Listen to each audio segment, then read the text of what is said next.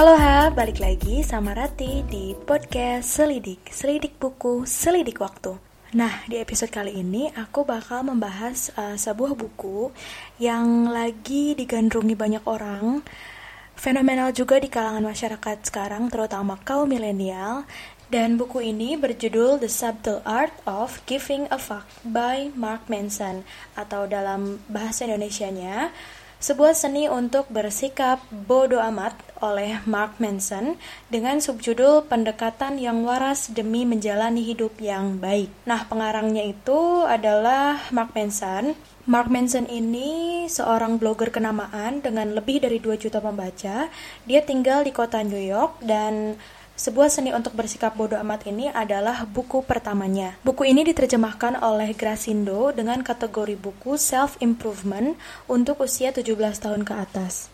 Nah, tahun terbit dari buku terjemahan ini pada Februari 2018 yaitu cetakan pertamanya. Sebenarnya aku juga udah punya buku ini tuh dari awal tahun 2018.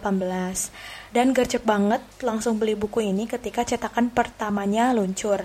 Cuman ya entah kenapa mungkin males atau segala macam jadinya buku ini tuh ketimbun dan baru aku baca tuh waktu pas lagi magang kemarin sekitar bulan September 2019 jadi buku ini tuh hampir kesimpan satu tahun setengah gitu loh ketimbun dan nggak dibaca-baca. Tapi finally dibaca juga sih. Nah aku awal beli buku ini tuh dulu waktu pas pulang ke rumah dan waktu itu jalan-jalan ke Cirebon dan aku beli di Gramedia Cirebon. Jumlah halaman yang ada dalam buku ini ada 246 halaman.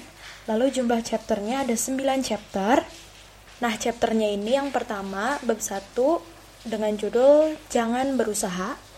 Bab 2, kebahagiaan itu adalah masalah. Bab 3, Anda tidak istimewa. Bab 4, nilai penderitaan. Bab 5, Anda selalu memilih.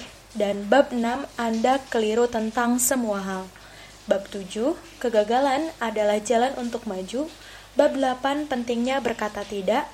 Dan bab 9, dan kemudian Anda mati lalu diakhiri dengan ucapan terima kasih dan profil mengenai pengarang. Nah, alasan kenapa aku tertarik untuk membaca buku ini, yang pertama adalah um, aku butuh untuk tidak overthinking. Poin pertamanya itu karena kalau misalnya aku bisa mendeskripsikan diri aku sendiri, yang pertama aku mudah untuk memikirkan hal yang sebenarnya nggak perlu dipikirin um, overthinking terkait masa depan, overthinking terkait jenjang pendidikan aku, overthinking terkait apa yang harus aku lakukan, bahkan sesuatu yang absurd kayak contohnya pasangan atau seseorang untuk pendamping itu tuh bener-bener bisa overthinkingnya tuh sampai ngefek buruk ke kehidupan aku sendiri gitu. Nah buku ini tuh bisa jadi menjadi solusi untuk aku yang orangnya sering berpikir berlebihan atau overthinking. Nah, dari judulnya sendiri, buku ini tuh eye-catching banget karena ternyata untuk bodoh amat itu tuh ada seninya, ada caranya, dan kadang orang mungkin uh, nganggap buku ini tuh kayak ah ya udahlah aku nggak perlu baca lagian aku juga bukan tipe orang yang care sama banyak hal ataupun aku udah bisa bodoh amat kok sama banyak hal gitu jadi aku ngapain baca bukunya tapi itu tuh salah karena e, masa bodoh amat di sini tuh ada tahapannya, ada ilmunya, dan ada teknisnya gitu. Nggak sembarangan hanya nyuruh kamu buat bodoh amat sama suatu hal. Nah, judul unik ini tuh um, membuat kesan seolah-olah menjadi bodoh amat itu adalah sebuah seni yang harus diapresiasi. Jadi kalian tahu kan kalau misalnya di instalasi galeri seni itu banyak instalasi seni yang kita datang ke sana tuh untuk mengapresiasi karyanya, mengapresiasi nilai seni yang terkandung dalam sebuah instalasi gitu kan. Nah, jadi ini tuh seolah-olah untuk bersikap bodoh amat tuh adalah sebuah seni yang indah gitu seni untuk diterapkan dalam kehidupan sehari-hari, seni untuk bagaimana menjalani kehidupan gitu. Jadi ibarat kayak sebuah sikap bentuk bodoh amat ini tuh adalah sebuah instalasi seni yang perlu diapresiasi dan perlu dihidmati nilai-nilai yang ada di dalamnya. Nah, kalau kita lihat dari covernya, dari desain warnanya itu aku suka karena ini oranye yang menyala. Jadi kalau misalnya di rak buku self improvement itu tuh buku ini tuh mentereng gitu langsung kelihatan dengan judul yang gede juga fontnya sebuah seni untuk bersikap bodoh amat gitu kan si orang-orang langsung kayak oh ini bukunya ngejreng terus dari judulnya juga udah langsung bikin kita penasaran Terus font dari buku ini tuh seolah-olah uh, memberikan kesan bahwa buku ini merupakan the holy book gitu.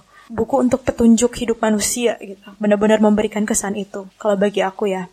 Lalu menurut aku sinopsis dari buku ini tuh langsung ngena di hati karena sangat relatable. Nah, aku bacain aja sinopsisnya ya.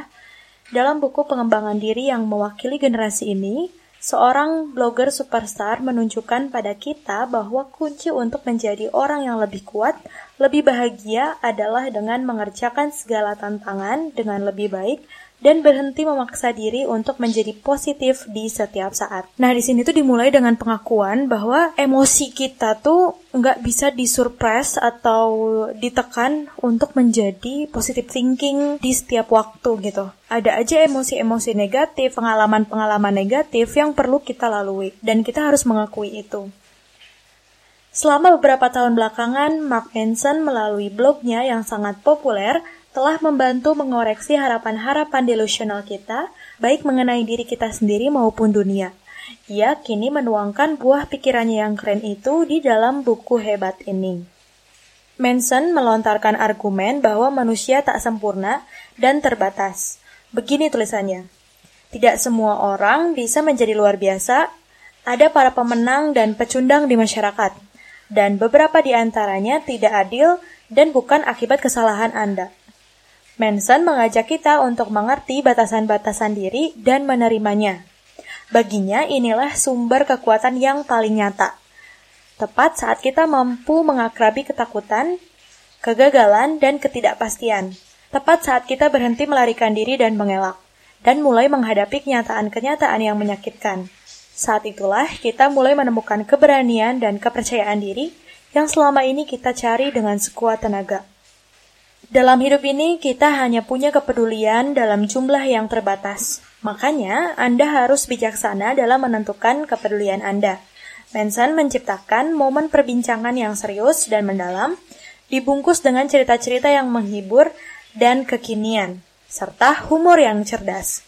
Buku ini merupakan tamparan di wajah yang menyegarkan untuk kita semua, supaya kita bisa memulai menjalani kehidupan yang lebih memuaskan dan apa adanya. Nah, itu merupakan sinopsis dari buku ini.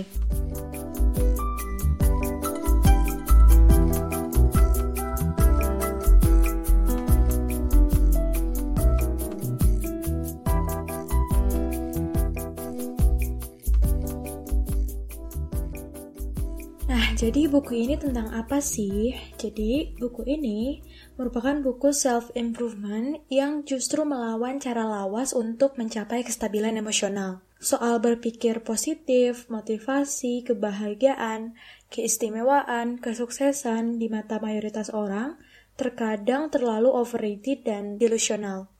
Buku ini justru mendekatkan pada realitas hidup yang nyatanya memang berantakan dan bagaimana menghadapinya dengan just fuck it alias bodo amat. Karena ini satu-satunya cara yang realistis dan waras menurut Mark Manson. Nah, pertama-tama, Mark menyajikan narasi untuk bercermin kembali pada budaya kita saat ini. Nah, yang pertama, eh, Mark itu menjelaskan bagaimana masyarakat kita terobsesi untuk mewujudkan harapan-harapan positif yang mustahil diwujudkan, yaitu menjadi lebih bahagia. Harapan-harapan yang mustahil lainnya, seperti menjadi lebih sehat, menjadi paling baik, lebih baik daripada yang lain, menjadi lebih pintar, lebih cepat, lebih kaya, lebih seksi, lebih populer, lebih produktif, lebih diinginkan, dan lebih dikagumi. Nah, jadi menurut Mark Mason ini, setiap nasihat motivasional untuk menjadi pribadi yang positif atau menyenangkan yang selalu kita dengar nih, sebenarnya justru memberi penekanan terhadap kekurangan kita sendiri. Kita berdiri di depan cermin dan terus mengafirmasi kalau misalnya kita cantik karena kita sudah merasa tidak cantik. Kita mengikuti tips berkencan dan menjalin hubungan karena kita memang merasa bahwa tidak yakin dan tidak layak dicintai. Jadi menurut Mark Mason, mau bagaimanapun, jika seseorang sungguh bahagia, dia tidak akan merasa perlu untuk berdiri di depan cermin dan mengulang-ulang ucapan kalau dia bahagia. Dia bahagia, ya bahagia begitu saja. Jadi seseorang yang percaya diri itu tidak merasa perlu untuk membuktikan kalau dia percaya diri. Nah, terus uh, Mark Manson juga bilang, dan jika Anda setiap saat memimpikan sesuatu, Anda sebenarnya sedang menguatkan realitas bawah sadar Anda lagi dan lagi bahwa Anda bukan itu. Jadi istilahnya tuh kayak kalau misalnya lu uh, melakukan apa ya kayak meyakinkan diri sendiri untuk enggak kok aku bahagia, aku pede kok aku pede, terus mengafirmasi secara berulang gitu kan.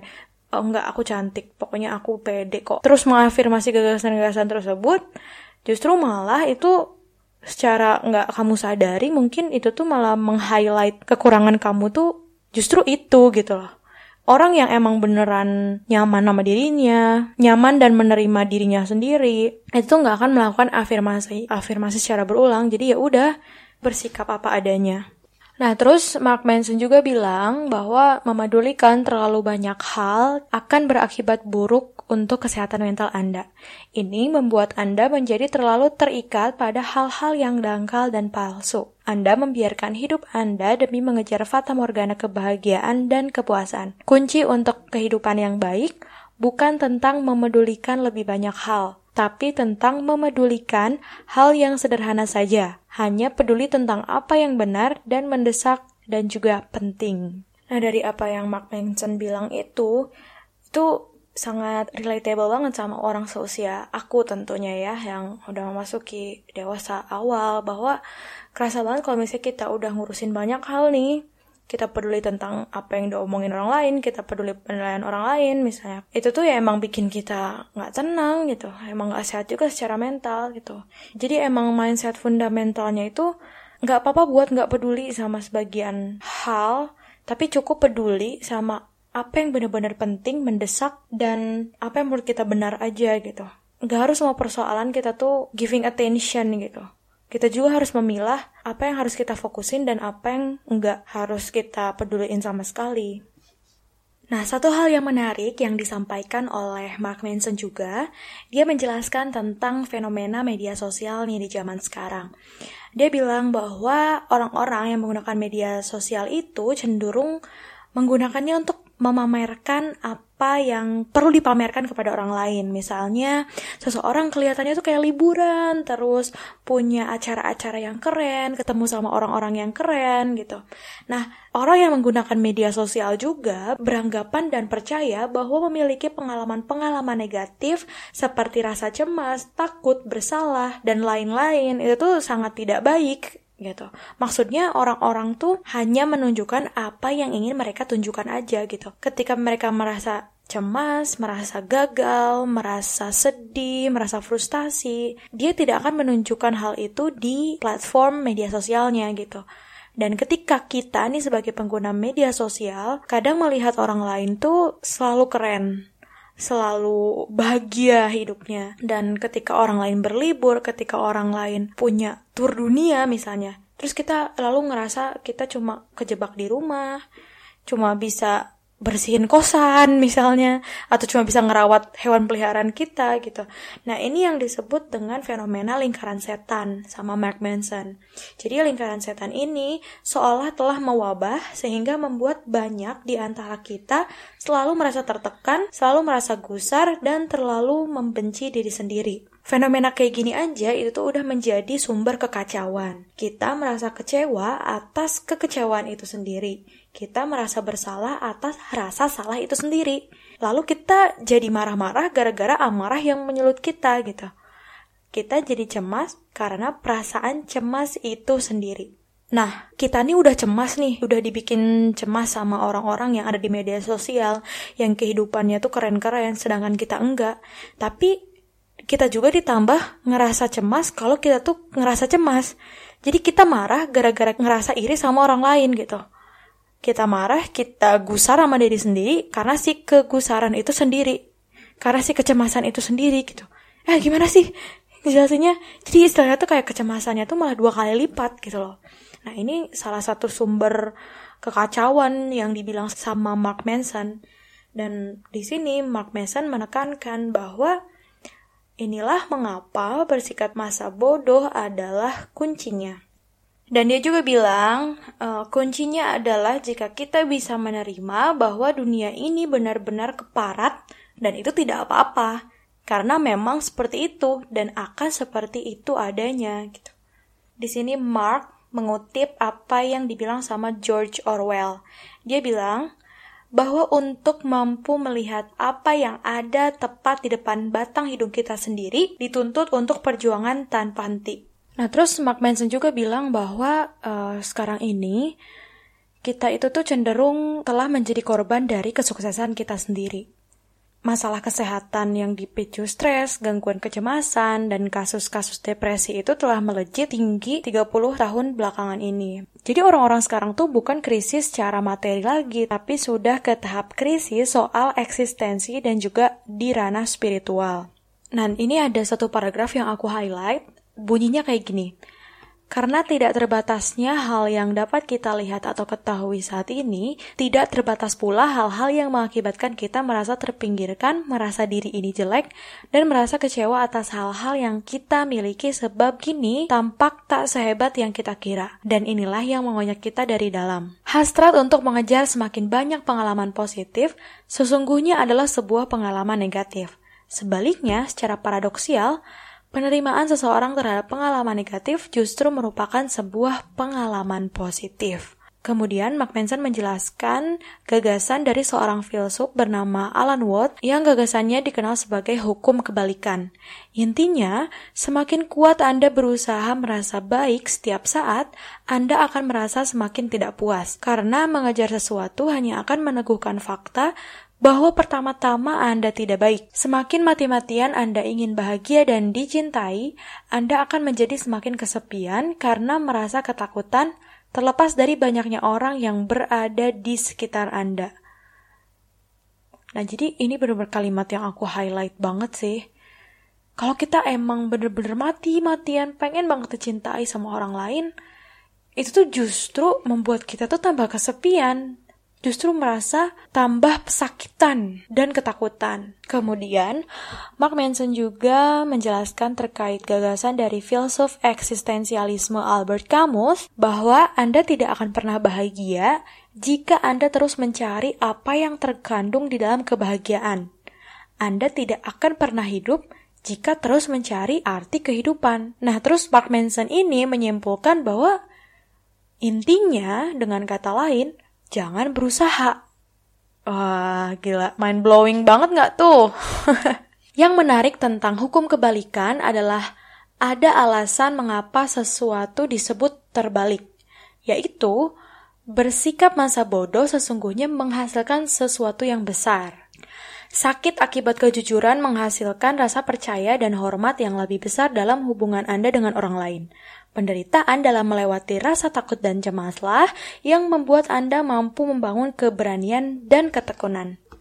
Kemudian Mark Manson juga menyampaikan semua hal yang bernilai positif dalam kehidupan dimenangkan lewat pengalaman yang berasosiasi negatif. Upaya untuk menghindari penderitaan adalah bentuk penderitaan. Upaya untuk menghindari susah payah adalah susah payah. Pengingkaran terhadap kegagalan adalah kegagalan.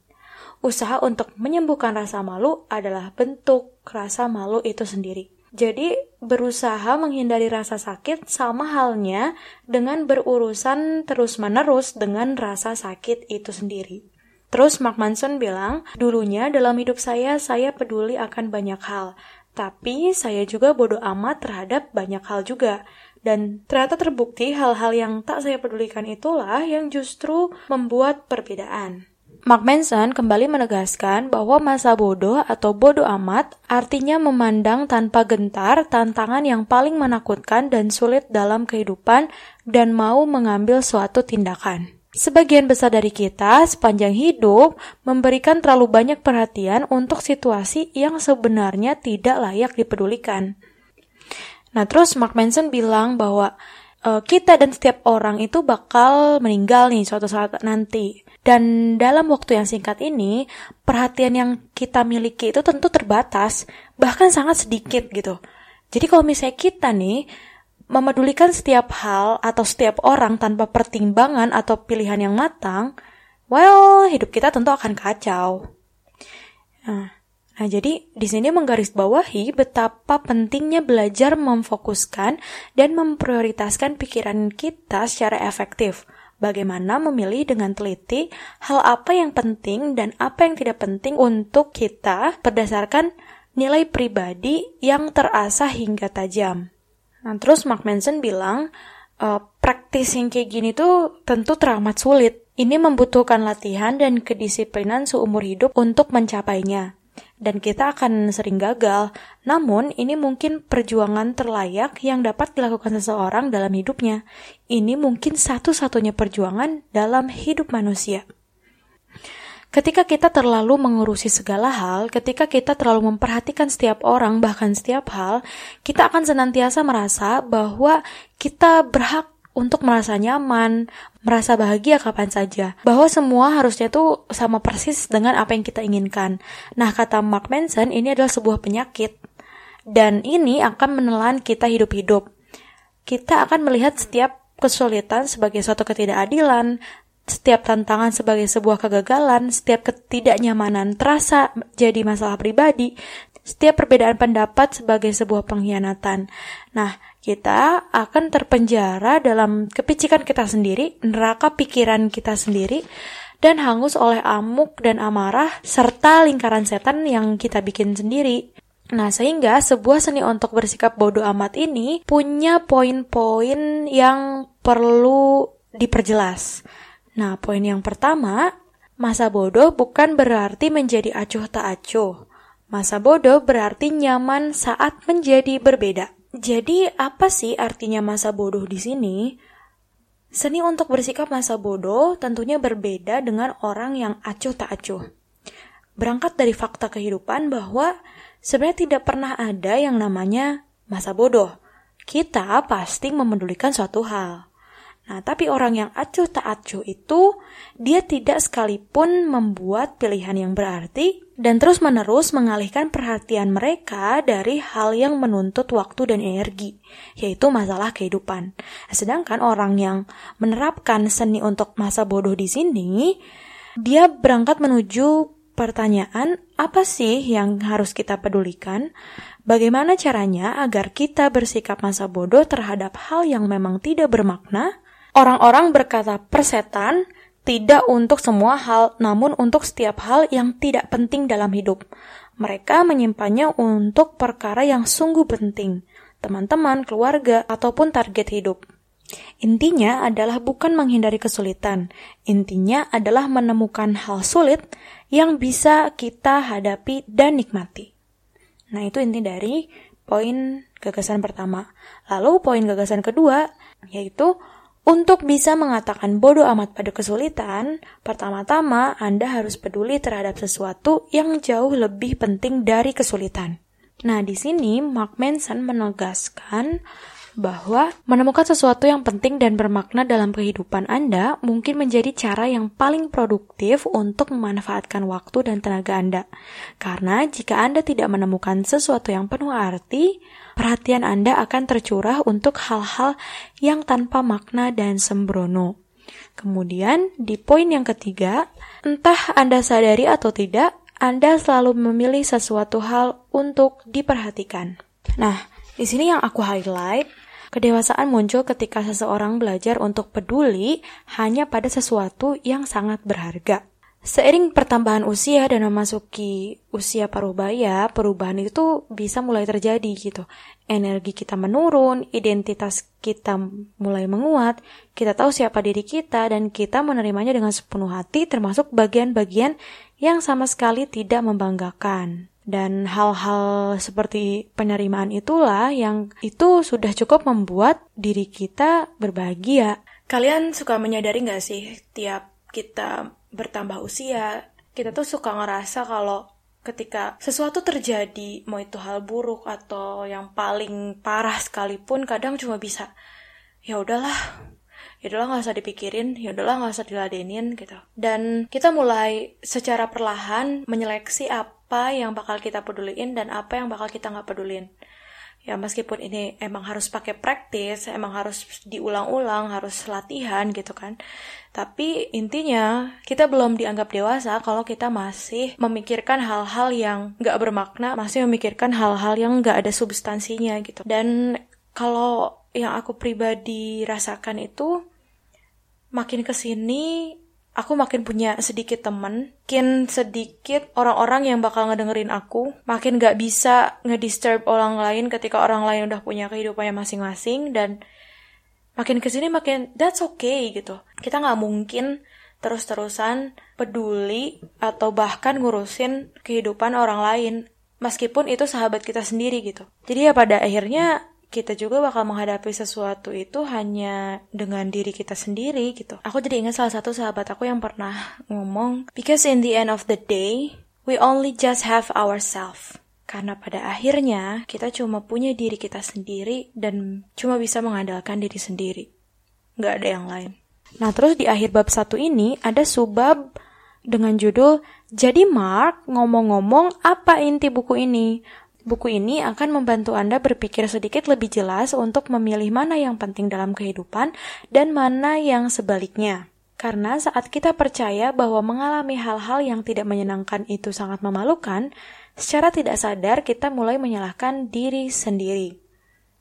Cuek dan masa bodoh adalah cara yang sederhana untuk mengarahkan kembali ekspektasi hidup kita dan memilih apa yang penting dan apa yang tidak.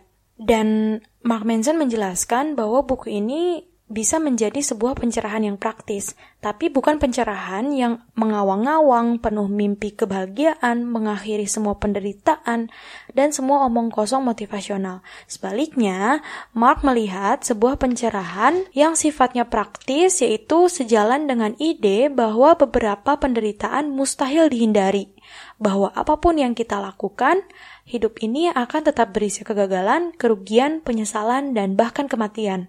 Apalagi satu-satunya cara untuk mengatasi kepedihan yang timbul adalah pertama-tama belajar bagaimana menanggung semua itu. Mark Manson juga menekankan bahwa buku ini akan mengubah rasa sakit kita menjadi sebuah piranti, trauma kita menjadi sebuah kekuatan, dan masalah kita menjadi masalah yang lebih baik. Ini baru gerak yang sesungguhnya. Inilah buku yang akan membuat kita bergerak secara ringan, tak peduli seberapa berat beban kita, beristirahat dengan lebih mudah ditemani ketakutan terbesar kita, menertawakan air mata kita yang tumpah bercucuran. Buku ini tidak akan mengajari kita bagaimana cara mendapat atau mencapai sesuatu, namun lebih pada bagaimana cara berlapang dada dan membiarkan sesuatu pergi, ini akan mengajari kita untuk membuat inventaris kehidupan kita dan menyortir hal-hal yang paling penting saja. Ini juga akan mengajari kita untuk memejamkan mata dan percaya bahwa kita bisa menjatuhkan diri ke belakang dan tetap baik-baik saja. Ini akan mengajari kita untuk peduli lebih sedikit.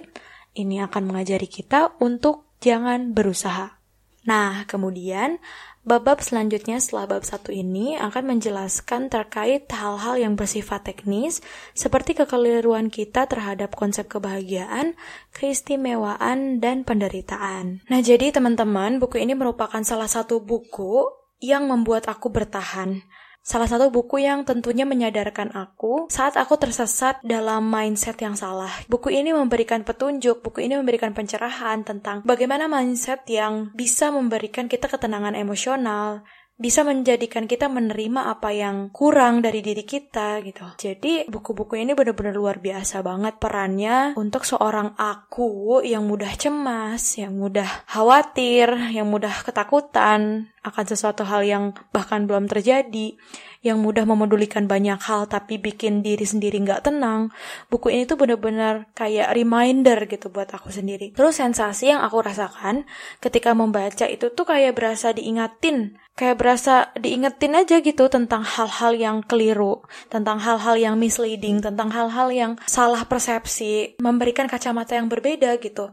Dan wah ini dia buku yang tepat untuk orang-orang yang mudah cemas, panik, takut akan suatu hal. Dan tentunya buku ini juga cocok buat orang yang yes person, selalu bilang iya dan tidak berani untuk menolak, yang mengutamakan orang lain dibanding dirinya sendiri, yang menempatkan kebahagiaan orang lain di atas kebahagiaannya sendiri, atau dalam istilahnya tuh bisa disebut sebagai people pleaser. Nah, di sini aku bakal bacain bagian-bagian favorit yang ada di buku ini.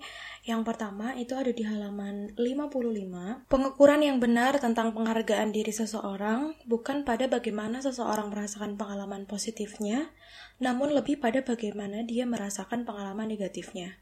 Jadi sesuai dengan apa yang Mark sebelumnya jelaskan bahwa justru penghindaran terhadap pengalaman negatif itu tuh adalah pengalaman negatif itu sendiri gitu. Dan justru pengalaman negatif itulah yang sejatinya merupakan pengalaman positif bagi seseorang. Jadi istilahnya tuh kayak seseorang tuh nggak akan belajar kalau misalnya dia nggak pernah merasakan sakit, nggak pernah merasakan penderitaan, nggak pernah merasakan kegagalan. Jadi, yang namanya penderitaan itu adalah komponen penting untuk kita menjadi pribadi yang bertumbuh, menjadi pribadi yang matang. Dan Mark Manson juga bilang, kalau misalnya kita pengen menerapkan sebuah seni untuk bersikap bodoh amat ini, justru yang kita tanyakan ke diri kita sendiri bukan kesenangan apa yang kita mau jalani, tapi justru penderitaan apa yang mau kita pilih dan kita nikmati gitu. Karena jujur aja dengan membaca buku ini, kebahagiaan itu suatu konsep yang emang mustahil, yang emang bukan ada di suatu tempat, bukan ada di akhir perjalanan, bukan ada di masa depan, tapi justru kebahagiaan itu datang dari masalah-masalah yang kita pecahkan sehari-hari.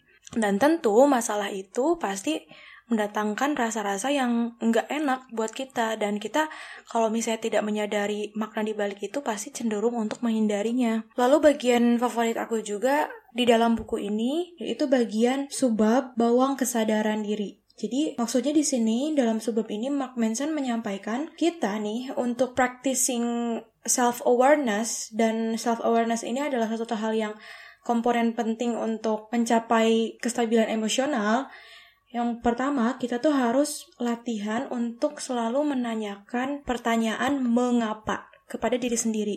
Jadi ketika kita merasakan suatu emosi-emosi tertentu, kita jangan cepat percaya terhadap apa yang kita rasakan. Seperti kita merasakan marah, merasakan kebencian, bahkan rasa senang sekalipun, kita harus mempertanyakan hal-hal terkait mengapa dibalik itu semua gitu. Nah, misalnya nih, pertanyaan mengapa itu tuh mengapa kita merasa marah? Apakah karena kita merasa gagal mencapai suatu sasaran? Mengapa kita merasa lesu dan tidak bersemangat? Apakah karena kita merasa tidak cukup andal? Nah, dengan terus mempertanyakan pertanyaan mengapa kepada diri sendiri ini membuat kita memahami akar masalah yang kita rasakan dan idealnya kita bisa melakukan sesuatu untuk mengubahnya. Mengapa saya menganggap ini sebagai kesuksesan atau kegagalan? Bagaimana saya mengukur diri saya? Dengan standar apa saya menilai diri saya dan setiap orang di sekitar kita? Nah, ini tuh praktis yang menurut Mark Manson sendiri ini perlu latihan yang enggak gampang gitu.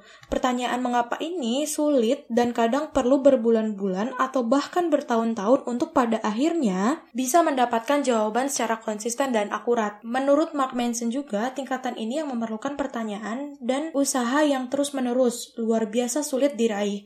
Tetapi inilah hal yang paling penting karena nilai-nilai yang kita pegang menentukan hakikat permasalahan kita dan hakikat dari permasalahan kita menentukan menentukan kualitas hidup kita. Nilai mendasari segala hal yang berhubungan dengan diri kita dan apa yang kita lakukan. Jika nilai-nilai yang kita anut tidak bermanfaat, jika apa yang kita anggap sebagai sebuah kesuksesan atau kegagalan dipilih dengan gegabah, apa pun yang dibangun berdasarkan nilai-nilai tersebut, pikiran, emosi, perasaan sehari-hari, semuanya akan rusak.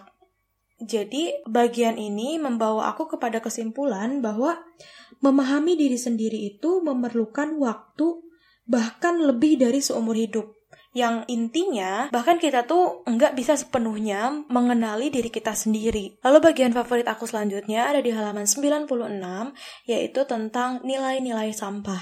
Yang pertama adalah kenikmatan. Kenikmatan itu adalah Tuhan palsu karena kenikmatan adalah bentuk kepuasan hidup yang paling dangkal dan karenanya ia sangat mudah diraih dan sangat mudah hilang. Berbicara mengenai kebahagiaan, kenikmatan bukanlah sebab melainkan akibat. Jika Anda melakukan hal-hal yang lain dengan benar, nilai dan ukuran lain, kenikmatan akan secara alami muncul sebagai hasilnya. Dan yang kedua, kesuksesan material. Ketika orang-orang mengukur diri mereka tidak berdasarkan perilaku, melainkan oleh aneka simbol status yang mampu mereka kumpulkan, bukan hanya mereka adalah orang yang dangkal, namun kemungkinan mereka ini orang-orang yang bangsat. yang aku suka di sini adalah kalimat-kalimat Mark Manson tuh kayak langsung to the point gitu. Langsung kepada statement bahwa orang itu dangkal dan bahkan lebih dari itu orang-orang orang-orang yang hanya menilai kepada simbol ataupun perlengkapan material itu adalah orang-orang yang bangsat. Nilai yang ketiga adalah selalu benar. Sebagai manusia, kita berbuat salah secara cukup konstan. Sehingga jika ukuran kesuksesan hidup kita adalah menjadi benar, maka jangan heran kalau Anda akan kerepotan merasionalisasi semua kekeliruan yang terjadi pada diri Anda. Faktanya, orang-orang yang mendasarkan penghargaan diri mereka pada ambisi untuk selalu benar menghalangi diri mereka sendiri untuk bisa belajar dari kesalahan itu sendiri akan jauh lebih membantu jika Anda mengasumsikan diri Anda tidak paham dan tidak tahu banyak. Ini menjaga Anda untuk tidak terikat oleh segala bentuk tahayul atau keyakinan-keyakinan yang tak berdasar, dan membuat Anda tetap berada dalam situasi yang konstan untuk terus belajar dan tumbuh. Terus, nilai yang keempat adalah tetap positif. Meskipun ada sebuah ungkapan, apa pun yang terjadi, tetaplah optimis, Sejatinya, kadang hidup memang menyebalkan, dan hal paling sehat untuk dilakukan adalah mengakuinya. Pengingkaran terhadap emosi negatif menuntun kita untuk mengalami emosi negatif yang lebih dalam dan berkepanjangan, tak disfungsi emosional. Terus-menerus bersikap positif justru merupakan salah satu bentuk pengelakan terhadap masalah, dan bukan cara yang tepat untuk menyelesaikannya. Masalah-masalah yang boleh jadi justru menguatkan dan memotivasi Anda seandainya Anda bisa memilih nilai dan ukuran yang benar. Ini tuh merupakan konsep yang sangat sederhana. Aneka kegagalan, orang-orang membuat kita kesal, kecelakaan terjadi. Hal-hal itu membuat kita merasa buruk. Dan itu tidak apa-apa. Emosi negatif adalah suatu komponen kesehatan emosional yang harus ada. Menyangkal sisi negatif tersebut sama dengan mengekalkan masalah, bukan menyelesaikan masalah. Nah, terus di sini juga Mark Manson ngasih trik untuk emosi negatif. Jadi, ini adalah cara bagaimana kita mengelola emosi negatif. Yang pertama, mengekspresikan dalam suatu cara yang dapat diterima dan sehat secara sosial. Dan yang kedua, mengungkapkan dalam suatu cara yang selaras dengan nilai-nilai Anda. Permasalahan membuat hidup kita lebih bermakna dan penting. Karena itu menghindari masalah justru menuntun kita kepada suatu kondisi yang hampa makna bahkan meskipun di satu sisi memang menyenangkan. Sebagian momen besar manusia memang tidak menyenangkan, tidak sukses, tidak dikenal, dan tidak positif. Intinya, pastikan Anda telah mencengkram beberapa nilai dan ukuran yang baik terlebih dahulu, maka secara alami kenikmatan dan kesuksesan akan muncul sebagai hasilnya. Nah, jadi ketika kita menghadapi peristiwa negatif atau menghadapi suatu masalah, itu keliru kalau misalnya kita terus-terusan bersikap positif atau misalnya selalu mengutamakan optimisme tanpa menghadapi masalah tersebut dan memecahkannya. Yang ada nanti justru tambah menumpuk, tambah bikin kita stres, tambah membuat kita nggak bahagia. Tadi Mark Manson menekankan terhadap nilai-nilai dan ukuran yang baik. Nah, sebenarnya bagaimana sih menentukan nilai yang baik dan buruk? Di sini juga Mark Manson bakal ngasih tahu kita terkait teknis atau tahapan-tahapan menentukan nilai baik dan buruk. Nah, jadi mending langsung aja beli bukunya kalau misalnya belum punya atau minjem kalau misalnya ada yang mau minjemin terus langsung baca karena jujur aja buku ini tuh benar-benar mengubah mindset kita.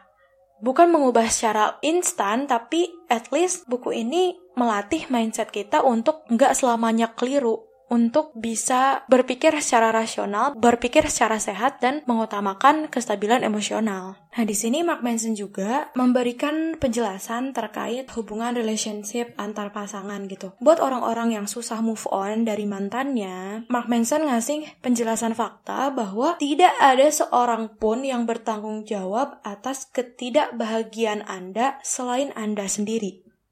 Begitu juga, tidak ada seorang pun yang bertanggung jawab atas keadaan Anda kecuali diri Anda sendiri.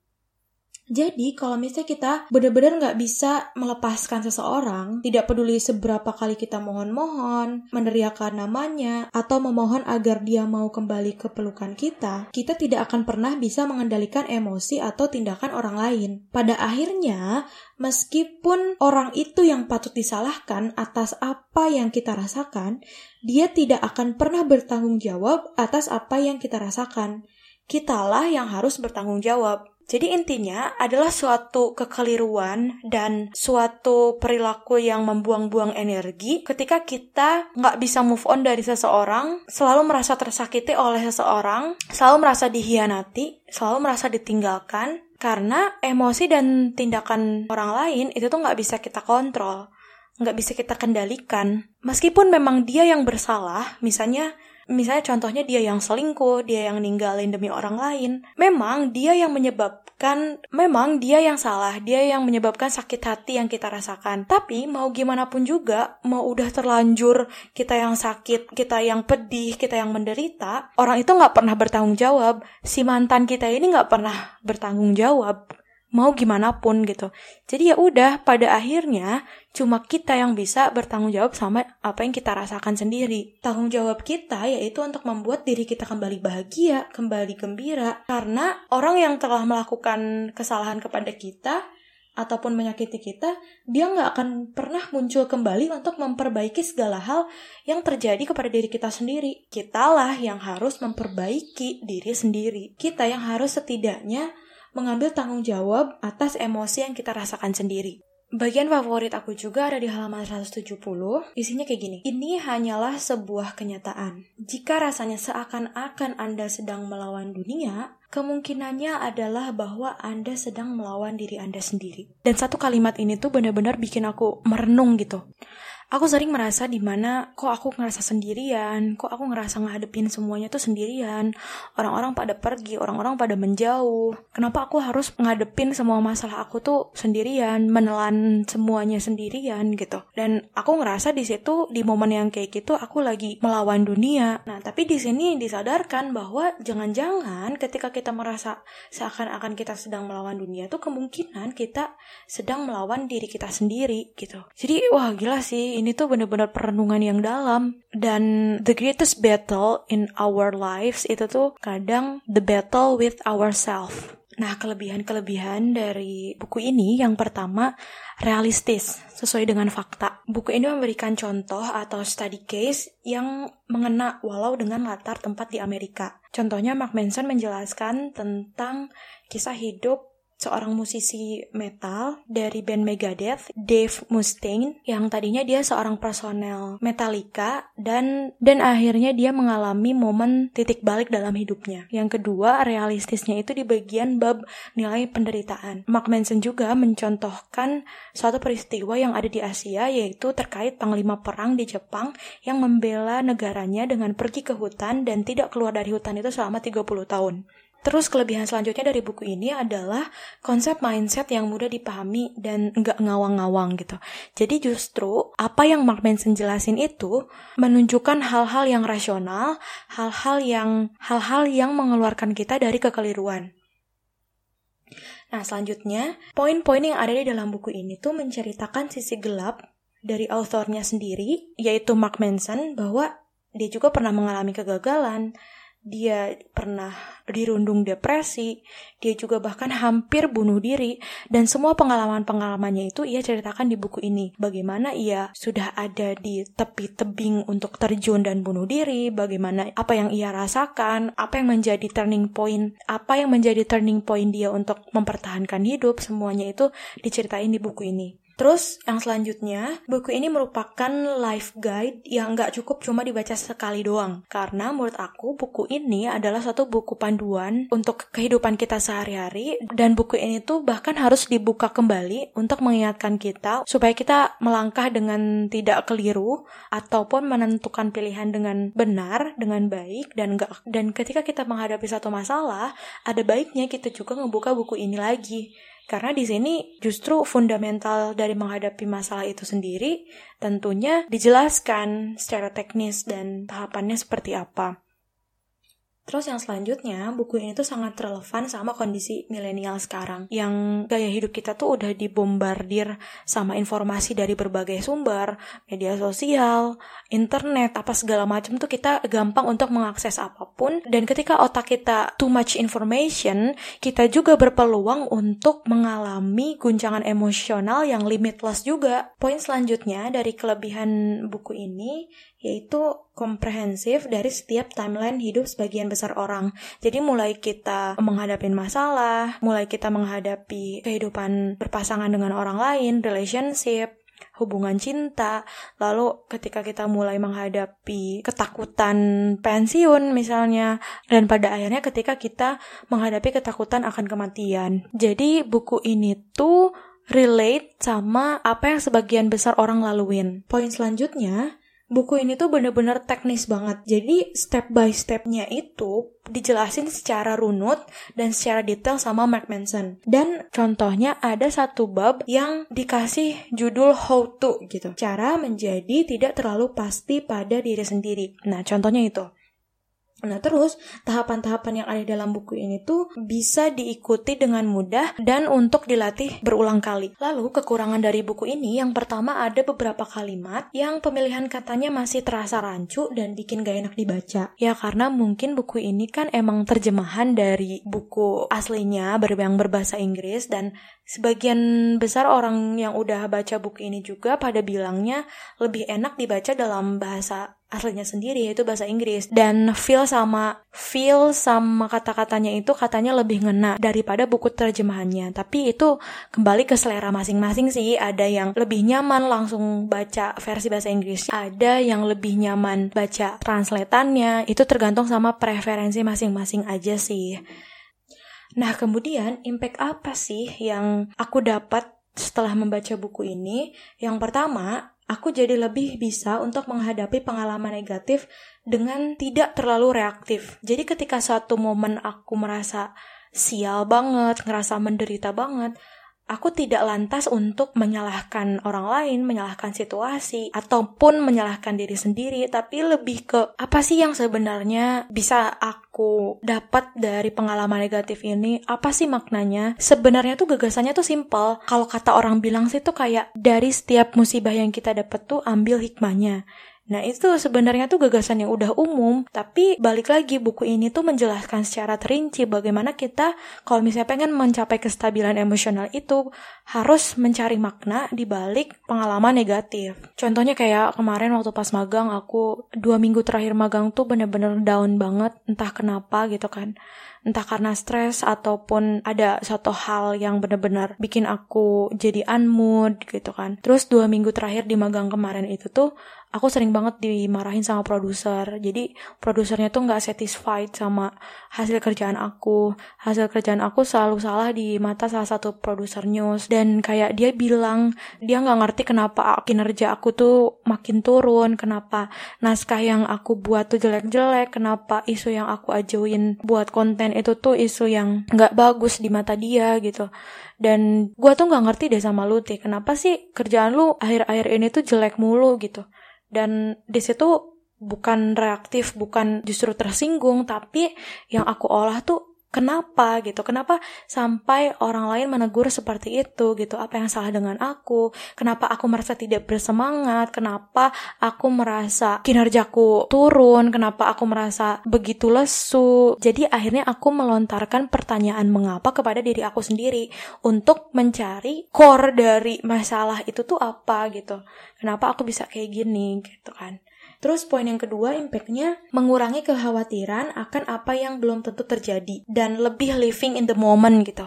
Ketika aku mulai overthinking, ketika aku mulai kepikiran hal yang justru nggak perlu dipikirin gitu, aku kembali lagi ingat ke buku ini gitu bahwa itu hanya wasting time, wasting your energy, drain your energy. Jadinya lebih cepat lelah dan energi kita tuh tercurahkan ke hal yang gak penting justru ke hal yang gak berguna gak bermanfaat. Jadi dengan baca buku ini tuh jadi kalau dampak yang aku rasain sendiri aku lebih less overthinking. Dan tentunya poin terakhir impact yang aku rasain juga buku ini tuh wah ini bener-bener reminder banget sih. Kayak kayak apa ya kalau misalnya divisualisasikan tuh kayak buku ini tuh ibarat alarm orange yang alarm ini tuh bakal bunyi ketika aku mulai keliru menghadapi masalah aku sendiri. Pokoknya buku ini tuh reminder untuk aku memilih medan juang aku sendiri, untuk memilih masalah yang bisa aku nikmati, untuk menyikapi penderitaan yang aku alami, dan juga buku ini tuh sebagai reminder untuk melatih mindset supaya nggak keliru. Oke, demikianlah review buku Sebuah Seni Untuk Bersikap Bodoh Amat dari Mark Manson. Semoga teman-teman para pendengar juga bisa mengambil manfaat dari podcast ini. Dan tentunya jadi pengen baca keseluruhan buku ini. Sampai jumpa di episode-episode selanjutnya.